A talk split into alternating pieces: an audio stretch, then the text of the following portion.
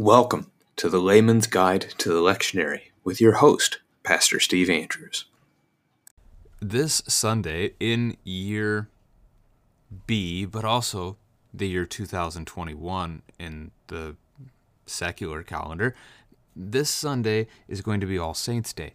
However, the texts assigned for the weekend, if it weren't the celebration of All Saints' Day, are the texts we're going to look at because the All Saints' Day reading those three readings occur each year. That's going to be Revelation 7, 1 John 3, Matthew 5. You get those every year A, B, and C. All Saints' Day is marked off on the calendar by looking at the proper readings, which there are propers 3 all the way through 29. They fall across the summer, just as we were talking about last week with Reformation Sunday, those are missed too. So, what you do to figure out which text you have for a given weekend, you go to the first well, you go to you go to Christmas, and you count off four Sundays before Christmas. That's that gives you the four Sundays of Advent, and then that first Sunday prior to Advent, that's going to be Propers 29, and so you count backwards from that, Proper 28, Proper 27, etc. And so this weekend on our calendar in 2021 would be Proper 27. Unlike Proper 26, which we missed last week, and you never get that text. Proper 27, you do get some years because sometimes you skip 25 and 26, sometimes 26 and 27, depending on where in the week Christmas falls and how close a Sunday is before it gets cut off. So today we look at proper 27. If you want to look at the All Saints Day text, there the link for that is recorded. The show is recorded. The link is in the footnotes of today's episode. So for proper 27, our Old Testament text is from 1 Kings 17, verses 8 through 16, the epistle from Hebrews chapter 9, verses 24 to 28, and the gospel reading is from Mark chapter 12, verses 38 through 44. For the Old Testament reading today, what we have is an account of the prophet Elijah. At the beginning of chapter 17, he predicted a drought that would fall upon the land Chapter 18 will tell us that this drought lasts at least into the third year. We, we actually need the New Testament to fill in the detail, as we learn from Luke chapter 4, verse 25, that this drought lasted for three years and six months. So, as the drought is going on, Yahweh sends Elijah to the brook Kerith, which is on the east side of the Jordan River, and he cares for Elijah there by ravens. Ravens bring him his food to consume in that time. Not told precisely how long he's there, only that he remains until the brook Kerith dries up. And then God sends him elsewhere. And that's our text for today. Then the word of Yahweh came to him Arise, go to Zarephath, which belongs to Sidon, and dwell there. Behold, I have commanded a widow there to feed you. So he arose and went to Zarephath. And when he came to the gate to the city, behold, a widow was there gathering sticks. And he called to her and said, Bring me a little water in a vessel, that I may drink. And as she was going to bring it, he called to her and said, Bring me a morsel of bread in your hand. And she said, As Yahweh your God lives, I have nothing baked, only a handful of flour in a jar and a little oil in a jug. And now I am gathering a couple of sticks that I may go in and prepare it for myself and my son, that we may eat it and die. And Elijah said to her, Do not fear.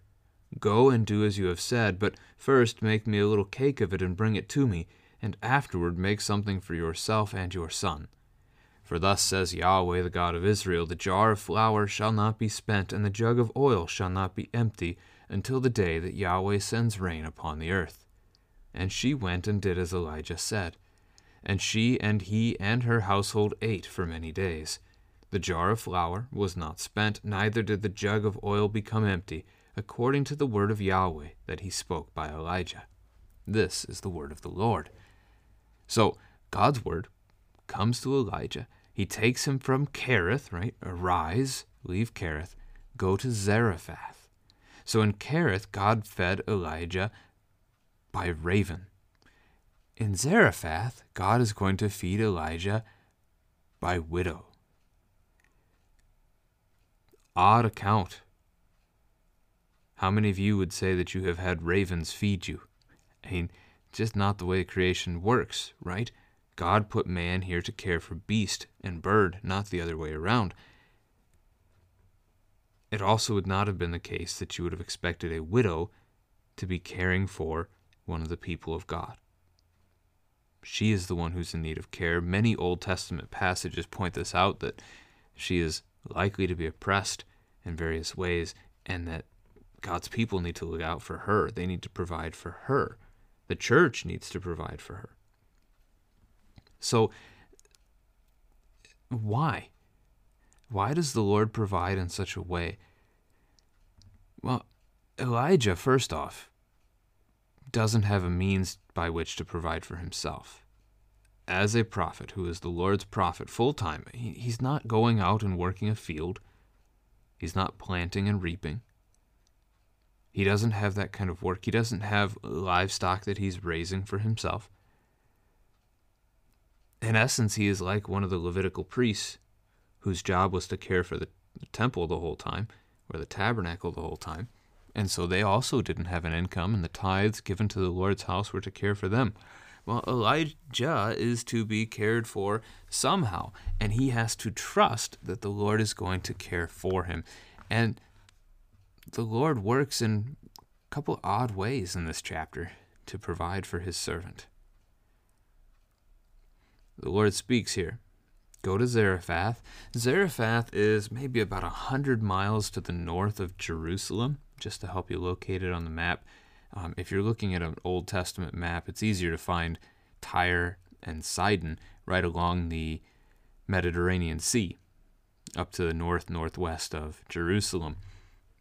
This is located probably roughly halfway in between those two cities, so helping you find it again on the map. That does mean she's not an Israelite. What makes that relevant? Well, behold, I have commanded a widow there to feed you.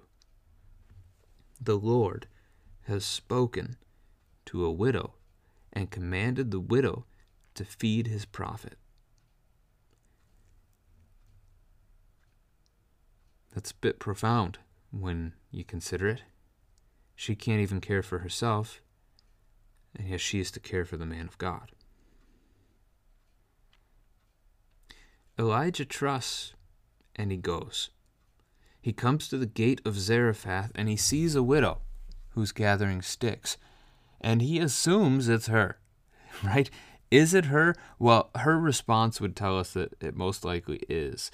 Uh, her response down in verse 12 is she says, As Yahweh your God lives. She knows who this man is, so the connection there seems to make it be that he has the right widow at least. Although that would be certainly intriguing if this was not her um, that God had spoken to. So she is busy gathering sticks. And she's going to say why when we come to her in just a moment. But before we do, Elijah asks her, her for a drink of water, basically a cup to drink. And she's responding by doing it, right? Just, I mean, you might say kind heartedness. Uh, otherwise, it could be cultural that if a man makes a request of a woman, that she is to do this thing, especially if it's not a hard task. So, getting him a cup of water, she's going to do this. And as she's going, he calls out to her and he asks her for more. He asks for bread. This might be his way of testing to see if she was that widow uh, that the Lord had called to and spoken to on his behalf. The, the bringing a drink of water bit has a couple of Old Testament connections and references, doesn't it? As you might think of when Abraham's servant leaves to go back to Abraham's family and find a wife for Isaac, the one who waters the hmm. camel, right? Camels. That's the woman that God has, has appointed. Something like that. as your God lives. as Yahweh your God lives. So she knows the divine name, but she doesn't claim him, right? Your God.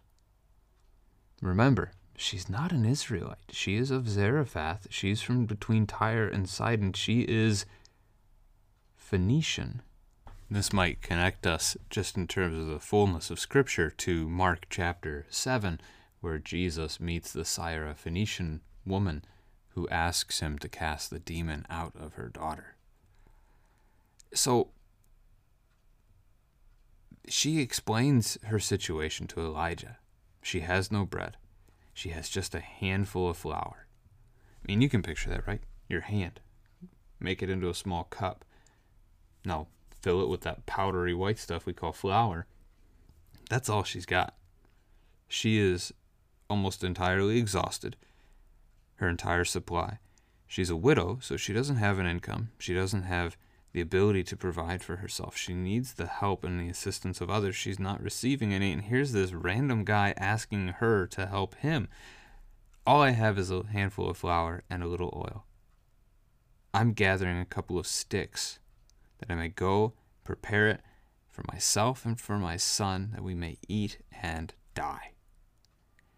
She's giving up.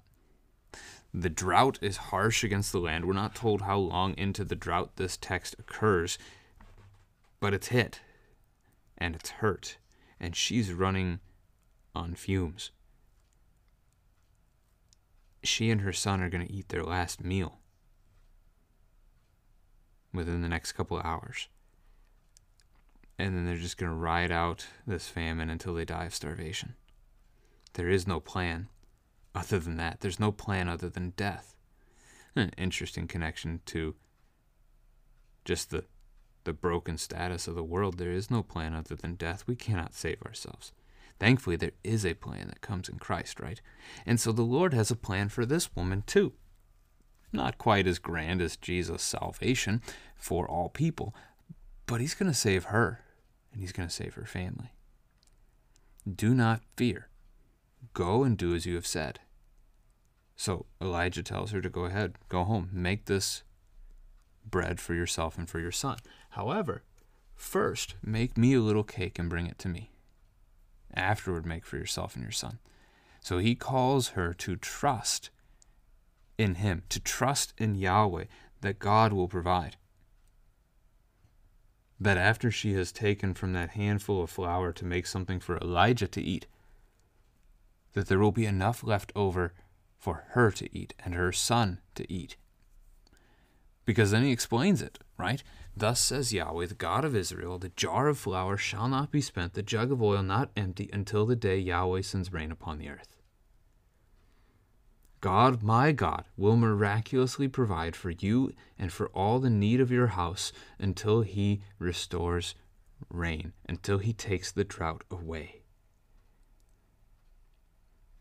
That could be a couple of years, right? From this point, depending on where in the, the three and a half year drought this occurred. This is not her God.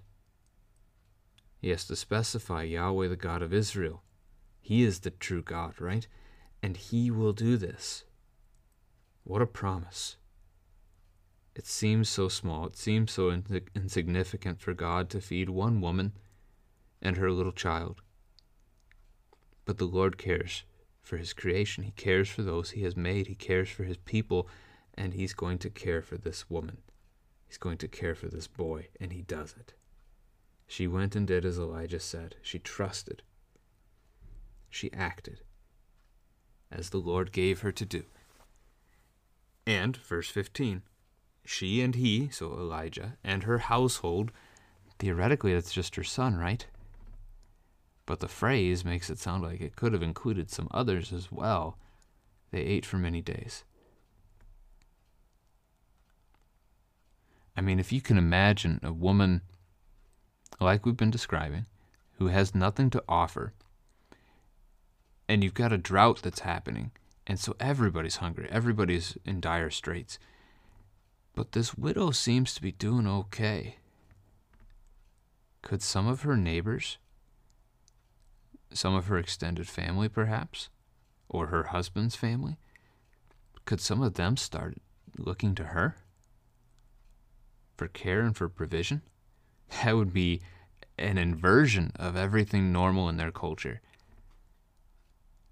But that household word at least asks us to consider it that the Lord may have provided through her for Elijah, her son, and possibly others.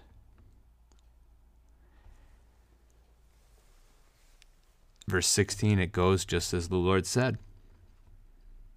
The jar of flour was not spent, the jug of oil did not become empty. We don't actually even have it recorded until, right, until the rain came, because um, that's not going to happen for a while yet. So, as God promises, so God does.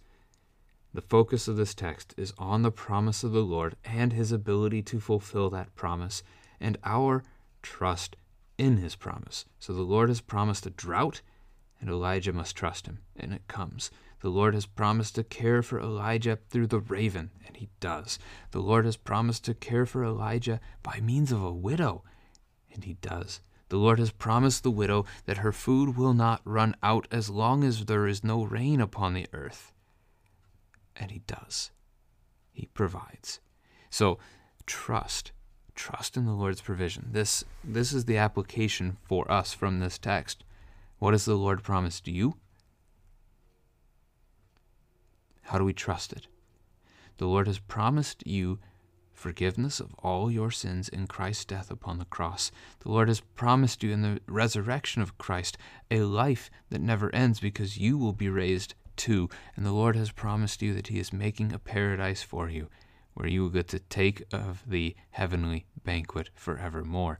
So we trust in his promises. We know, we hope that what he has given is good and true and right, and we live as though it is. We live not by means of the things of this world. We live by trusting that he is who he has said he is, and that he will do for us what he has said he will do. Our epistle text for the upcoming weekend of Proper 27 is Hebrews chapter 9, verses 24 to 28. Now, it's noteworthy that this continues the chapter on worship that we studied from last week in Propers 26. And so we're going to go ahead and just read this. It's a shorter section than what we had together last week. Verses 24 to 28. For Christ has entered not into holy places made with hands, which are copies of the true things, but into heaven itself, now to appear in the presence of God on our behalf. Nor was it to offer himself repeatedly as the high priest enters the holy places every year with blood not his own, for then he would have had to suffer repeatedly since the foundation of the world. But as it is, he has appeared once for all at the end of the ages to put away sin by the sacrifice of himself. And just as it is appointed for man to die once, and after that comes judgment, so Christ, having been offered once to bear the sins of many, will appear a second time, not to deal with sin, but to save those who are eagerly waiting for him. So, as a context to understand today's text, if you've been listening recently, you've heard me talk about this already, but I'll review it for you again. For those who are just jumping in, it will be beneficial. The high priest in the Old Testament sacrificial system, so the way God set things up to work for his Old Testament people in the Old Covenant, that they had to make sacrifices for the forgiveness of sins. You have a tabernacle, early days, um, from the time of Moses until they are settled in the promised land, up until the time of King Solomon, who builds a temple, so a more permanent house for God. God is going to dwell in this place for his people, on behalf of his people. The tabernacle or the temple alike have two rooms. There's the holy place, which contains the golden lampstand, the altar of incense, and the table with the bread of the presence. And then there's a giant curtain Jewish tradition says four inches thick, that separates the holy place from a smaller room, a second room, deeper into the building, called the most holy place. The only thing in this room was the Ark of the Covenant. Now, that is the throne of God. It's described in Exodus as having a mercy seat upon it.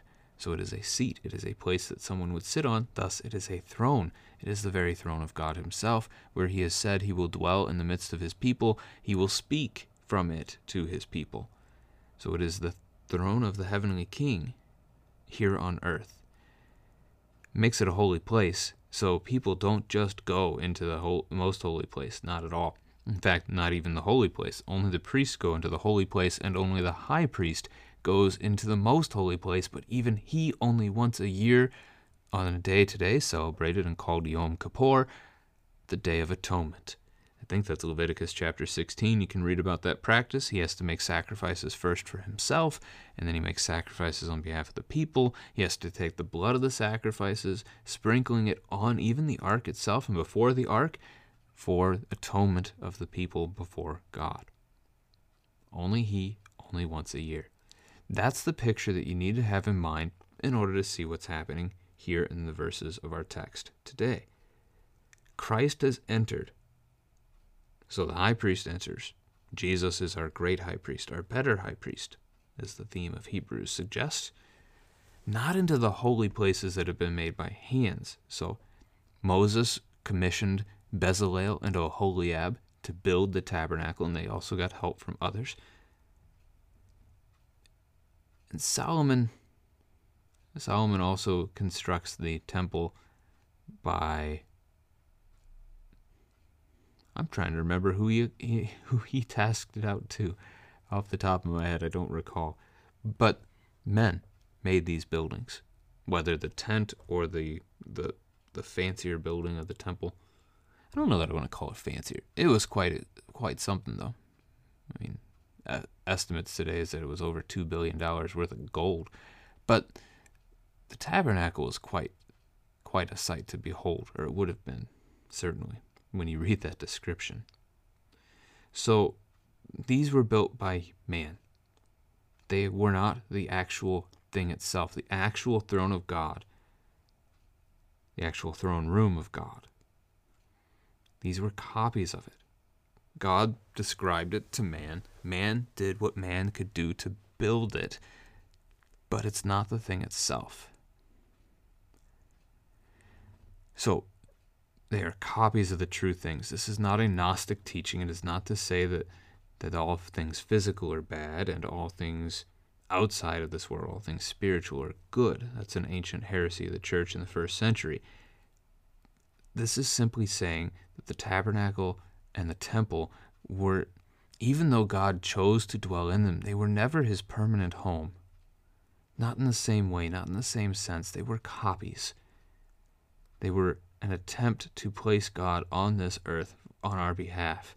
See, there's going to be a better temple, right? Jesus, tear down this temple, I will rebuild it in three days. He is the true temple who has, John 1, dwelled with man, tabernacled with us. So Jesus enters into not a copy, but the real thing. He enters into the heavenly throne room of God. He comes into the presence of the holy God, and he does so on our behalf. He does so for you and for me to make intercession for us, to stand between God and man, to serve on our behalf. That the Lord God Almighty would see you and me not as the guilty sinner that we are but that he would see our sin covered, washed clean by the blood of Christ, and he would see the righteousness of his Son Jesus in us. This is why Christ came. This is why he died on the cross. This is why he rose again from the dead, was to redeem you and to redeem me, to bring us into the presence of the holy God, that we might live with him in his paradise forever. This is good news. And Jesus did not have to, verse 25, do this repeatedly. The high priest did, right? He enters every year into the holy places with blood that is not his own, blood of animals. If if he had to do this for us, if the high priest, so Aaron or Caiaphas, Ananias, those are a few examples of men that we know served in the role of high priest if he had had to do this, he would have had to do it since the foundation of the world. He'd have to do it since sin started, all the way back to Genesis chapter 3. He would have to be harming himself all that time shedding his own blood in order to, to do this. He would have to live all that time. And the high priest simply does not do such a thing. The old covenant high priest was not able to do such a thing. But this high priest, this better high priest, he has, he does, he has entered into the throne room of God once for all. At the end of the ages, so the end of time is soon, right? Jesus is coming soon, the last day, his second coming. He has done this. He has appeared to put away sin by the sacrifice of himself. Jesus has made atonement before God on our behalf. He has atoned for us. He has made us at one, right? I like to break atone down into those two things A T O N E. So at and one. God has made us at one with Himself again by His own most precious blood. Several scripture verses will pick up on that idea. You are not your own, you were bought for a price. 1 Corinthians 6 be one such example. Verse 27 then gets into the idea of death and what's been appointed. The Lord has made it so that man can die. Well, on account of sin, right? It's not like this is not our fault. This is our fault. We die because we sin. But God has appointed for man to die once. And when you have died, when I have died, we come to the Lord's judgment throne. That's it. There is a second death. That's if the judgment is negative and you're sent to hell. But man only dies physically in the body once. Your blood is only shed that one time. But Christ, Christ, he died once to bear the sins of many, something your sin, your blood and my blood could not do, but his blood did. Christ was appointed to die once, and he will appear a second time. So we, after we die, we appear before God's judgment throne. Christ, after his death, he will appear again in this creation to save us. He's, he doesn't have to deal with sin again, as the high priest had to do it every year. He's already taken care of that. That is accomplished by his first death and by his resurrection. Now he gets to appear to save. So as we are, we die and are brought to judgment. So Christ has died, and he comes to the judgment on our behalf to rescue us from it, to save those who are eagerly waiting for him. And so that's the note to pick up on here, right? Eagerly wait for him. You and me, we are to eagerly wait for Christ's return. That's a challenge it's not something we often probably are doing. We are very caught up in this world and in the moment. We are caught up in living and enjoying life and uh, working and eating and all the things that we do. Stressed out about so much. Wait eagerly for Christ's return. Fix your eyes on paradise. Fix your eyes on Christ. How can you wait eagerly? Pray. Pray every day, pray throughout the day, or as we're told to do actually in the New Testament, pray without ceasing. First First Thessalonians five seventeen. Yeah, pray without ceasing. Remember those three words, you've memorized a verse. Ask the Lord in your prayer that He would help you to do this, that He would give you the the eager waiting, the patience to wait, um, read God's word, know what Christ's promises are, and then again pray that He would keep them. These are good things. Share the good news with your neighbor of this great high priest that we have, who has laid down his blood once and for all to atone us to God. That would be part of that eagerly waiting thing. If we truly believe Christ could come back tomorrow, and anybody who doesn't believe in him tomorrow when he returns goes to hell. That would change the way we live today, right? We would want to serve our neighbor. We would want to share the good news with them. Either that or we really hate them. Christ could come back tomorrow. His return could be any day. So we are called throughout the New Testament not to focus on ourselves, but to share the good news with others, to make disciples of all nations, to lose this life for Christ's sake and the gospel. Those sorts of statements. So, eagerly wait for Christ. Trust in Him. Trust in His promises. He will fulfill them. This all brings us to our gospel text, Mark chapter 12, verses 38 through 44. And this literally does pick right up where last week's text left off. And so, for the greater context to this section, Jesus has answered the Sadducees' trap question on marriage, that levirate marriage question they asked about if there's a man who has six brothers and he has a wife and doesn't have a son and he dies and his brother fulfills the law of levirate marriage, takes her as his own wife in order to have a son by her that would then carry on his brother's family tree, but he dies without a son, and so the third brother acts and he dies without a son, all the way through the seventh brother. Whose wife will she be? Jesus stuns them with the answer. And then the scribe in last week's text asks Jesus what the greatest commandment is, and the Lord says that it is essentially to love the Lord your God with all your heart, with all your soul, with all your mind. He, he quotes from the Shema in Deuteronomy chapter 6, and then Jesus is going to say, The second is like it, love your neighbor as yourself. And this man, this scribe, responds to Jesus that he has answered well. And Jesus talks to him a little bit more, tells him by the end of their conversation that he is not far from the kingdom of God.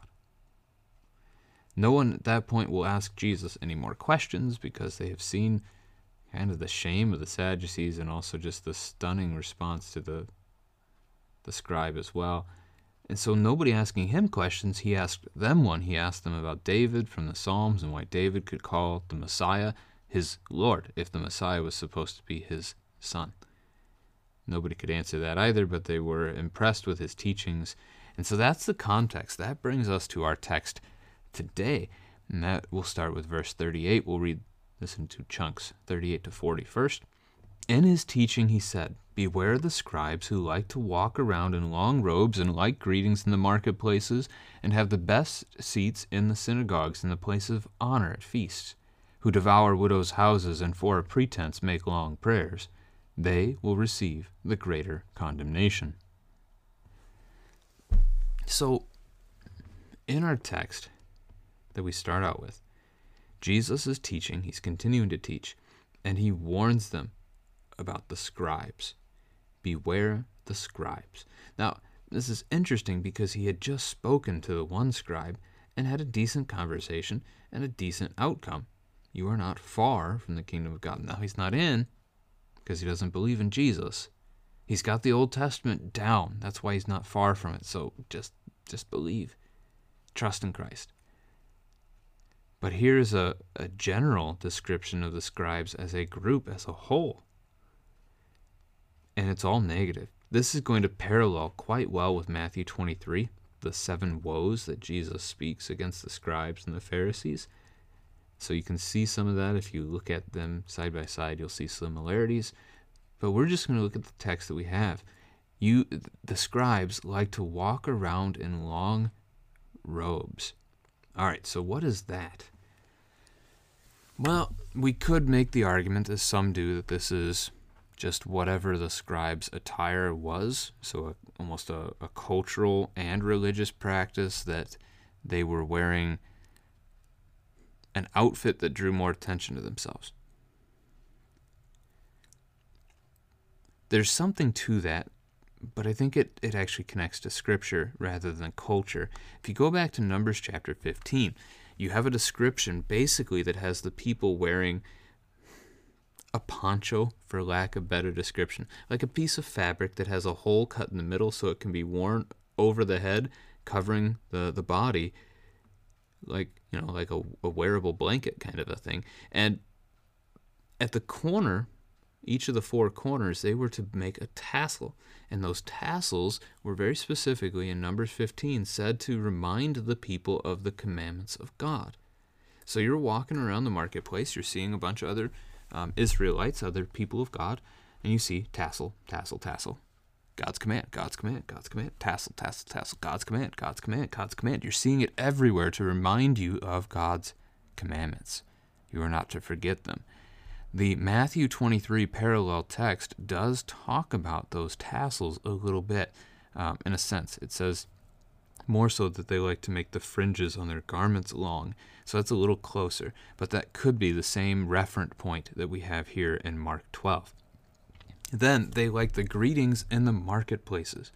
This isn't described all that directly for us either. Is this a title thing? Matthew 23 again talks about that. They like to be called rabbi. So, rabbi or teacher, perhaps. Is it the gesture, like the actual posture of a greeting that is given to the scribes? I don't know how people greeted them. That's part of the problem here. Uh, there are times where you greet someone in respect to them. Uh, we've lost that as a culture today in the U.S. by and large. There used to be a time when a woman entered the room that men rose, like we stood. We just did it because it was viewed as a thing of honor and respect. Um, there are other such symbols, but culturally, historically speaking, there have been many places where when you see someone who outranks you, you bow. And so maybe that's it. Or lordship, kings with their signet rings, when you came into the king's presence, even the Pope has done this, you kiss his ring. Maybe that's it. Somehow, this is a sign of respect and admiration whatever it may look like. They they want those. They they they don't just appreciate them, they look for them. They have the best seats in the synagogues and the places of honor at the feasts. So the synagogues is a connection to where the people worshiped. The synagogue would have the scroll that contains the word of God, and so the scribes wanted to sit as close to that scroll as they could in a sense, there's nothing actually wrong with that. But they're doing it to be looked at. That's going to be the problem. And it's the same with the place of honor at feasts. You can read about this one. This one is described for us in Luke chapter 14, verses 7 through 11, as Jesus lays this out about when you go to a feast, do not sit in a seat of honor, lest someone who is more important than you comes and the host has you move to make room for this person, and you have to take the lower seat. Rather, take the lowest seat so that the host will come and, well, may come and lift you up and exalt you. So that's the picture here. They seek after the the great chairs, the great seats, just as James and John, the disciples, were seeking after the great seats in Jesus' kingdom. They devour widows' houses. What's that about? Now, hang on there. We'll come back to that. That's the rest of the text. But for now, we got to finish this paragraph. A pretense, they make long prayers. So the definition of a pretense, when I looked it up, trying to appear more important or more valuable than is actually the case. You see the theme? They are trying to draw attention to themselves, so they make long prayers. And this again, this is the idea of them essentially saying, Look at me. Come on, world, look at me, honor me, respect me. There's a lot of that today. I mean, even our children fall into that trap, right? How many times do our little kids want our attention and they yell out, Daddy, look at me, Daddy, look at me, Mommy, watch this? They do it all the time. It doesn't change when we're grown up either. And Peter did this we gave up everything to follow you, Lord. Matthew chapter, or sorry, Mark chapter 10, verse 28. Again, James and John in chapter 10 did this too. We've already talked about that. The scribes do this. They want to be seen. And so Jesus condemns them. They will receive the greater condemnation. That might be the hardest phrase in this text. What exactly to say about it? they will receive the greater condemnation. So there's there's a comparative here. There is a greater condemnation, which implies that there is a lesser condemnation. And what does that mean? Does this mean that there are different levels of hell? Different levels of punishment? I mean, the way we think of hell, we, we talk about hell as being the separation from God, the separation from all that is good, um, a lake of fire. How can that be worse for some than for others, right? To be apart from God is is all that there is. How can it get worse than that? And yet, there are texts that suggest maybe it does. Jesus telling the disciples in other places in the Gospels that it will be better on the day of judgment for Sodom and Gomorrah or for Tyre than it will be for some of those who have seen his miracles and rejected him. Harsh words, and we're, we're not fully aware of what they mean. Maybe this is like James chapter 3 verse 1 where James tells us that we should not all become teachers because teachers will be judged more strictly. And so this is a reference to these scribes in a position of authority having abused that authority and now they're going to be judged more strictly than others. Another option here is that this could be a comparative of earthly judgment versus godly judgment. So condemnation in this world. If the world hates you, or turns against you, or seeks to punish you, those things can be pretty rough. But to be condemned by God, all the much more so. So the scribes, perhaps being rejected eventually by the Romans, uh, the Jewish nation being torn down as it stood at the time,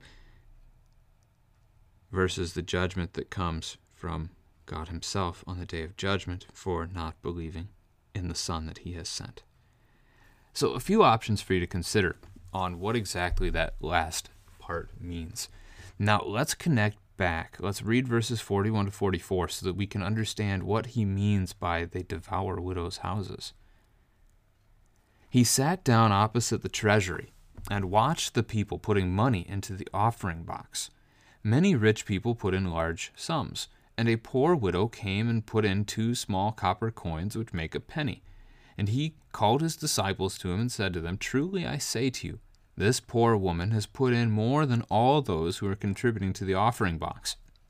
For they all contributed out of their abundance, but she, out of her poverty, has put in everything she had, all she had to live on. So Jesus sits down in the temple to teach. Now, where is the question? And that's not answered specifically for us. The temple is going to begin when you first come into the temple area, the complex. You're entering the court of the Gentiles. As you move through the court of the Gentiles, as you're moving towards the temple, there are a few gates that will take you into what is called the court of the women. So only a Gentile, a non Israelite, could only go as far as the court of the Gentiles.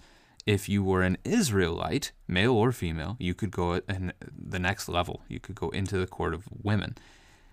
Women cannot go past that point. Then you're going to have the court of the Israel, followed by the court of the priests, and then you're finally going to get to the temple proper, the actual building which has the holy place and the most holy place. Where is Jesus doing this? Where is he sitting down at this moment to teach his disciples and anyone else who is listening? It could quite likely be the court of the Gentiles so that as many people would hear as possible. Uh, it could be the court of the women, where it would only be Israelites who are hearing. That would connect to Jesus at times, suggesting that he has come for the Jews. Um, but we know his message also goes to the Gentiles. So, which of those courts he's in, I'm not sure, but it can't be past the court of the women because this poor widow is there present to be seen. She could not go past that point. So, what does he see? As he's sitting there, he's watching as the people are taking their money and they're putting them into this treasury, this storeroom, this chest. There's there's more than one chest in the temple that these things could have been occurring in. So the offering box idea. Hard to say exactly where he is, but they're putting money into the box. Copper coins into the box is the, the literal word there in the Greek. Um, I think it was. And so then he's observing how many rich people are putting in large sums. I mean, we could we could probably debate about the idea that they're doing something to be seen, right? It's observable. That's that would connect it back to the first paragraph this weekend, the idea that the scribes do what they do in order to be seen. But that's not the point Jesus is going to make about it, right? The rich have much, they're putting in a lot. It's not sacrificial, in, in a sense. Almost like the offering between Cain and Abel. As brothers, Abel gives the firstborn of his flock, trusting that God will provide a second and a third and so forth. Where Cain, Cain doesn't give the first fruit of his harvest. He just gives some. And that's kind of the picture with the rich here. They're just giving some of what they've got. They're giving some of their wealth. It's not necessarily wrong, right?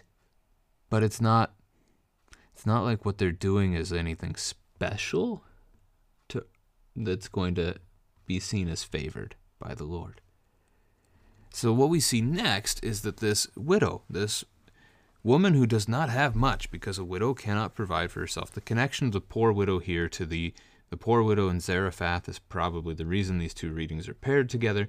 So this poor widow takes and she puts in two lepta. Lepton. Uh, lepta is a small copper coin. And two of them together make a quadrans, which would be one sixty fourth of a denarius. A denarius is a day's pay. So, eight hour day, so one eighth of what you earn in an hour. If you think of a minimum wage worker, maybe making eight bucks an hour, this could be about a dollar. Equivalent today in, in today's money. I know the text here reads a penny. It's a little more than a penny, but this is this is about as small as an amount of money as you can get. Right? This is probably the smallest of their coins, the least valuable of their coins. She had two of them, and she gives both of them Jesus then looks at this situation, calls the disciples to himself, and says, Truly I say to you, this poor widow has put in more than all those who are contributing to the offering box. They all contributed out of their abundance, but she, out of her poverty, put in everything she had, all she had to live on. You can see the picture, right? And that comparison idea. Jesus looks at this as, as a percentage thing. Hmm. I mean, you've got the 10% tithe that's instructed in Scripture, certainly they have much. And so they, yeah, they, okay, they might have given a lot in terms of sheer number. But if you have $100,000 and you give $10,000, you still have $90,000 left. If you have $2 and you give $2, you have zero left. You have nothing. And that's what Jesus is observing. And this isn't this seems to be an observation. Keep that in mind. She gave 100% uh, I'm not making that into a we must give 100% for God kind of a statement. Uh, just she gave all she had, right? She had nothing left. Whereas they did not. Their percentage was not as high as hers. That is the point Jesus is making with the comparison between the rich and the widow. The point that he's making overall, I don't think even goes at that though. Right? Jesus here does not commend her, nor does he condemn her. I don't know if you've considered it that way before, but look at what he says again. There is nothing in what he says that actually commends her gift. He doesn't talk about how great her faith is. He doesn't talk about um, how the Lord is with her. None of those statements are made. Contrast that. Go ahead a couple of chapters to Mark chapter 14 and, and read about the woman uh, who anoints him, right? Where he says of her, She has done a beautiful thing to me. She has done what she could. She has anointed my body beforehand. Truly, I say to you, wherever the gospel is proclaimed in the whole world, what she has done will be told in memory of her. I mean, see the difference. He doesn't quite laud her faith there. He does in other texts about the women that you see in Mark's gospel, like that Syrophoenician woman that was mentioned earlier in the episode today from Mark 7. That's not here. This is just an observation of what she has done. He does not commend it, per se, nor does he condemn her either. You don't see him say that she has done something foolish. Her act, if anything, her act is like the scribe last week that Jesus looked at and said, You are not far from the kingdom of God. If anything, her action here shows that she has a value to the Old Testament, that she understands the ways of God, and that she is willing to give everything and trust in Him. And that would be good. However, without Christ, it is nothing. And so the, the statement here doesn't seem to be going in that direction. What I want to connect you to instead is verse 40 again. Beware of the scribes who devour widows' houses. He says that, and you turn around, and the next thing that happens in the text is the scribes devouring a widow's house. Right there in front of them, where they all see it happen she now has nothing. It has been consumed. This is not good. The scribes have done a bad thing to her. Instead of the church caring for her, she thinks she has to give everything she has to the church. Now, it's not wrong for her to give. The Levites had no income in the Old Testament. They lived off of the tithes of the people, and yet they themselves tithed. It's not that she shouldn't give but it's that the purpose of the, the what she's giving, the purpose of all the gifts of the rich people is that she would be fed. Are they going to do that? Maybe. Probably not. Time back into 40 again. She's like the widow of Zarephath who's preparing at this point to die. That, or she's trusting that God will provide for her, which would be good, that would be faith, but if it's not faith in Christ, it's not going to matter in the end, unfortunately. So that's a connection that you want to make and see in this text. The scribes living for the attention of the people, that they would be seen, that their works would be known, that they would be well loved and honored among the people, they will receive greater condemnation. And then we watch it happen to this poor woman to this poor widow. All right, that's our text that we have for this weekend, Proper 27. Lord.